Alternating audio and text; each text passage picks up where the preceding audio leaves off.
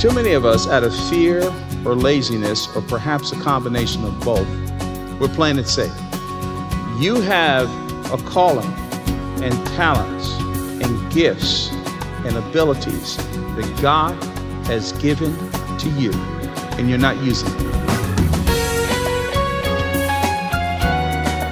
Well, that might be a reality check for many of us. Could it be true that we're not using the gifts and abilities God has given to us for His work and glory? Let's take a look at that. Welcome to Living a Legacy, featuring the Bible teaching ministry of Crawford Loritts. Today we'll continue with Crawford's message centered on Matthew 25, and we're looking at the parable of the talents. An owner gave three servants part of his wealth to invest. One servant invested wisely, the other, okay, and the third failed to invest it at all. In fact, he buried his talent. Well, this story has a message for all of us, and it's not so much about investing finances wisely as it is serving faithfully with what we've been given. Some interesting focus points in Crawford's message straight ahead. Hope you can stay with us. We've been in a series looking at what Crawford calls some big rocks that must characterize what's at the heart of our Christian lives. If you're new to our broadcast, Crawford's ministry spans over 50 years. He's been a pastor, conference speaker, seminary professor, and author. Today, he heads the Christian leadership mentoring ministry known as Beyond Our Generation. The messages we feature each week here on the program come from Crawford's 15 years as pastor of Fellowship Bible Church of Roswell, Georgia. Well, let's continue our study of Matthew chapter 25. Now, Crawford says there are four critical observations about faithfulness. He mentioned the first two last week. Faithfulness is a matter of trust, and faithfulness acknowledges different capabilities. Let's learn about the remaining two. Here's Crawford Loritts on living a legacy. As Christians, you need to sit down sometime and take a look at what God has given you to work with. Don't focus on what the opportunity is first. Focus on what God has given you to work with. That's what you need to steward. Now, I'm not saying that God doesn't stretch you. He stretched me by coming to this church. I'm not saying He doesn't stretch you or, or, or that. But what I'm saying is this that too many of us, too many of us are ignoring what God has given us to work with. In fact, some of us are trying to be something that God had never intended for us to be. We're trying to do stuff that He hadn't wired us to do. Then we get jealous and frustrated because we can't pull it off. What has He wired you to do? What has He given you to work with? Sit down, take inventory of that. So He doesn't tell them exactly how to use it. But he assumes that they're going to use discernment in their minds, look at what they have, and match the opportunities to leverage that and to, and to work, work with it. The third observation here in the passage is that faithfulness carries an expectation of a return on investment. Now, you, you say, well, that sounds so terribly unspiritual. Well, yeah then you're going to have to discount all of biblical Christianity. The reason why God gives us stewardship responsibility is because He's looking for a return on the, the, the, investment. So there is a tacit expectation. Where do you get that from? We'll look at verse 16. He who received the five talents went at once and traded with them, and he made five talents more. Verse 17. So also he who had the two talents made two talents more. Verse 18. But he who had received the one talent went and dug in the ground and hid his master's money. We're going to get to Leroy in a second here. Uh, but there, there is this return, expectation of return on investment. Every follower of Christ is expected to be fruitful. That's the point. Every follower of Christ is expected to be fruitful. You can't read the New Testament without there being the, the underscoring that there is fruit that should come through your life. There's the fruit of the Spirit in Galatians chapter 5 that the Spirit of God produces in terms of Christ like character. There's a fruit of obedience in John chapter 15. In fact, John chapter 15, there's this progression when Jesus talks about if, if you abide in me, you're going to be fruitful. You move from fruit to more fruit to much fruit. All of it has to do, accomplishment is not anti spiritual. It is not anti spiritual. Leveraging what God has given to you is biblical. A return on his investment, getting the most out of what he's given to you, is an expectation in the scriptures. And faithfulness is driven by this expectation of a return on investment. The first two, you know, they put the money at good use, they were diligent. Now, the third servant was a bit of a mouse minded man.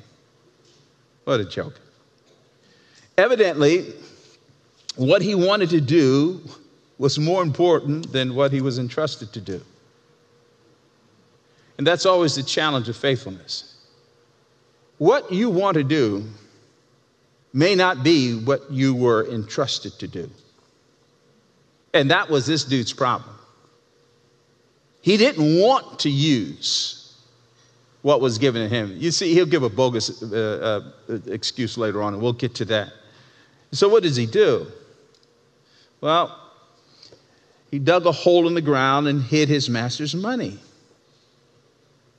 Dug a hole in the ground. Now, he didn't, he didn't blow it, he just dug a hole in the ground and hid it, put the money in the ground. You see, in his mind, there was no possibility of gain, but at the same time, there was no possibility of loss. He played it safe. He played it safe. Too many of us, out of fear or laziness, or perhaps a combination of both, are playing it safe. You have a calling and talents and gifts and abilities that God has given to you, and you're not using them, or you're being C minus with it. You dug a hole in the backyard and you put it in there. And the clock is ticking, and the calendar, the years are flying by, and your fear has become deeply entrenched. And some of us have gotten sophisticated enough that we have put our fear and sanitized it in spiritual sounding terms. And I, I, just, you know, I'm just being real with you right now. What's the alternative? What are you afraid of? What are you scared of? In the back of your mind, you know God's given you this, given you this, given you this, given you this but you're playing it safe. Well, I might make a mistake. Hear me on this. God can redeem mistakes, but He can't redeem inactivity.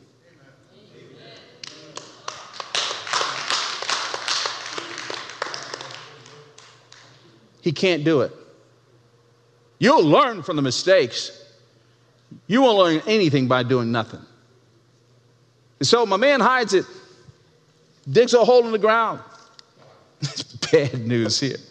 His problem was that he, I think he was both, we'll see this in a moment, based upon what happens next. He, he was both fearful and lazy. Fourthly, the fourth observation I want to make about faithfulness is this faithfulness is motivated by accountability. Faithfulness is motivated by accountability. I'm not the source ultimately of my accountability. Did you hear what I just said? And too many of us are so, we're just too arrogant. We think that freedom means that I do whatever I want to do and I'm ultimately the, the source of my own judgment and accountability. That's, that's ridiculous. There's a day reckoning for all of us. Every last one of us. I don't care how much power you have on your job. I don't care if you're the chairman, the CEO, and all of the owner, all of that Rob put together. Every last one of us, there's a day of reckoning. And that's the reason for this parable. Now, you don't just get to choose what you want to do with what I've given to you, ultimately. So now we come to verse 19. Wow. Now, after a long time, the master of those servants came and settled accounts with them. Called them all up to his office. He says, I want to hear a report on all that money that I entrusted with you. Well, here you have it. And he who had received, verse 20, he who had received the five talents came forward, bringing five talents more, saying, Master, you delivered to me five talents. Here I have made five talents more. Incredible. 100% return on the investment. His master said to him, Well done, good and faithful servant. You have been faithful over little, I will set you over much. Enter into the joy of your master. And he also, who had the two talents, came forward and saying, Master, you delivered to me two talents. Here I have made two talents more. Again, 100% return on the investment. His master said to him, Well done, good and faithful servant. You have been faithful over little. I will set you over much. Enter into the joy of your master. uh, here's Leroy. He also, who had received the one talent, came forward saying, Master, I knew you to be a hard man, reaping where you did not sow and gathering where you scattered no seed. So I was afraid, and I went and hid your talent in the ground. Here, you have what is yours. well, let's look at the reckoning first. Verse 19.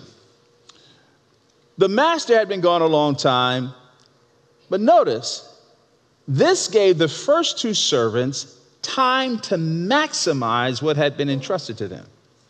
Notice their mindset was to maximize what had been entrusted to them. However, when you look at the response of the third servant, interestingly enough, given resources, given a charge, entrusted with those resources, entrusted with the trust of the master, the first two they took that time to mean I can maximize what had been entrusted to me, but this, this third guy, he had time to rationalize and get comfortable with his disobedience. Out of sight, out of mind. What was the difference between the two or the three? First group, they realized that, that the master's return, he didn't give a date as to when he was going to come back. So they lived with a sense of uncertainty, which drove urgency. And by the way, this is also a portrait of the coming of Christ. The reason why God doesn't tell us when he's coming back is because we need to be afflicted with a delightful sense of uncertainty that will feed and fuel urgency. Don't take your life for granted. Don't take, you, you don't know if you have the next day or the next month or whatever. So I want you to maximize your moment. This other dude says, um, you know, you know he, I, he didn't come back last week. He, it looks like there's a pattern here. And he just sort of rationalized, well, you know, hey, I mean, you know, whatever. To not be faithful is very, very dangerous. Because you can, you, can, you can talk yourself into such a comfortable disobedience. You can rationalize. You can make all kinds of assumptions.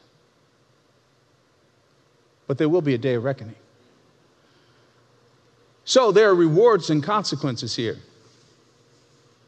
Obviously, the reward is given to the first two.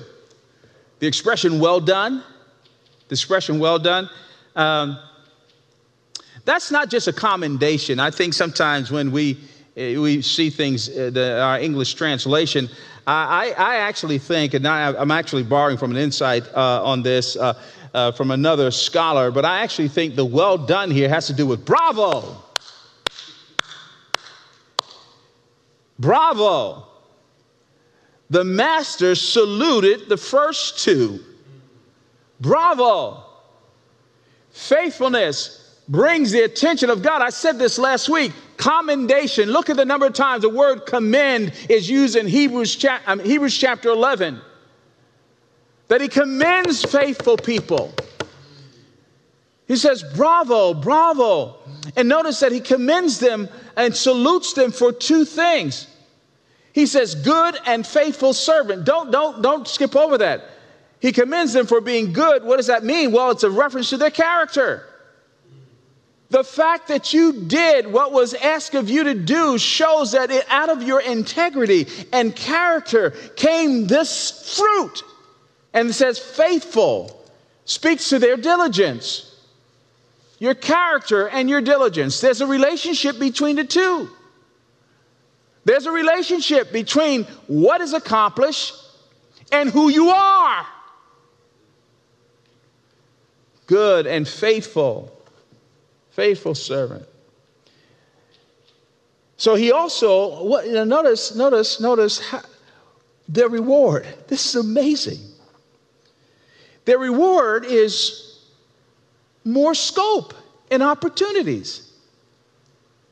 He gives these guys more scope and opportunities. Let me tell you something that I've observed. Opportunities tend to find faithful people. I just have to tell you this. There are people get jealous, and you know, you got haters, and you got these folks that are competing, and, and they get jealous of folks. But when you look, now, and I know there's some exception to this, but on balance, it's been my observation, really, don't, don't get mad at folks who are excelling and who are getting more and getting. If you look at them, the reason why they get more opportunities is because they were faithful with what they had. And, and, and it tends to find faithful people. Tends to find faithful people. This is the reason why I told my sons this and all in ministry. I said, don't ever, don't ever campaign for visibility. Don't ever campaign for a platform. What you do is you pour yourself into what God's called you to do and let that take you to where you need to be. Let that take you to where you need to be. And this is exactly what happened here in the text. God the, the, the owner said, Yeah, man, I can trust you. Look at you. Well, here's more. The other reward that they got is, you might miss that, is that not only were they given more scope and opportunities, but he says, enter the joy of your master. The second reward was that they got the warm approval of their master and a future marked by joy. Why? Because you were such a great steward. You, you, you're experiencing God's pleasure. There's no greater feeling than, than doing. You know you did what God told you to do and you did it to the best of your ability. I've had this experience where you, you sense the affirmation of heaven greater than any standing ovation you'll ever get. Why? Because you're faithful. Now the consequences. Katie barred the door. Now to the third dude verse 24, and I'll just summarize. Well, I'll read it and then say a few words. He gives this little bogus thing. We've been through that. I knew you to be a hard man, and you know, gathering we have not scattered no seed. So I was afraid. I dug in the ground. This kind of thing. Notice what the master says here in verse 26. But his master answered him, "You wicked and slothful servant. You knew that I reap where I have not sown, and gather where I scattered no seed. Then you ought to have invested my money with the bankers. Just, just put it in a bank. That didn't take, just, just go down there and just put it in a bank. And at my coming, I should have received what was my own with a little bit of interest. So take the talent from him and give it to him who has the 10 talents. For everyone who has will more be given, and he will have an abundance. But from the one who has not, even what he has will be taken away. And cast the worthless servant into the outer darkness. In that place, there will be weeping and gnashing of teeth. I want you to notice a few things about this. This is some very strong language here. Notice that he says, he, he calls, he calls this servant wicked and slothful. He called him wicked because he received money and did not do what he, it was intended to do with it. You might say, well, that's, that's, that's sort of harsh. Well, think about it. To not use what's been entrusted to us for the intended purpose is the same as misappropriation of funds. This is how serious God is about faithfulness. I gave you this for this reason. It's not like you didn't know. And yet you willfully did not use it for that reason. They were good and faithful, good meaning character. You are wicked. They were good because they used what I gave them for the intended purpose. You knew the intended purpose, and your character would not allow you, your poor character would not allow you to do what was right. Slothful. You're lazy. He disliked work and his dislike for work caused him to do nothing. He just didn't want to work. He wanted folks to give it. He just didn't want to work, didn't want to do it. And by the way, we need to understand something. We don't get credit for preserving what has been entrusted to us, we get credit for using it. Now, verse, uh, verse 30 is a troubling verse. I don't know if this is a reference to hell or not. Just uh, um, some, some scholars believe that it's a parable, so I don't know if it's a reference to hell or not, but I do believe that whatever you might think of the verse, this servant now will experience increasing sorrow, increasing sorrow and regret. The larger point that Jesus is making is this to be lazy and unfaithful has consequences.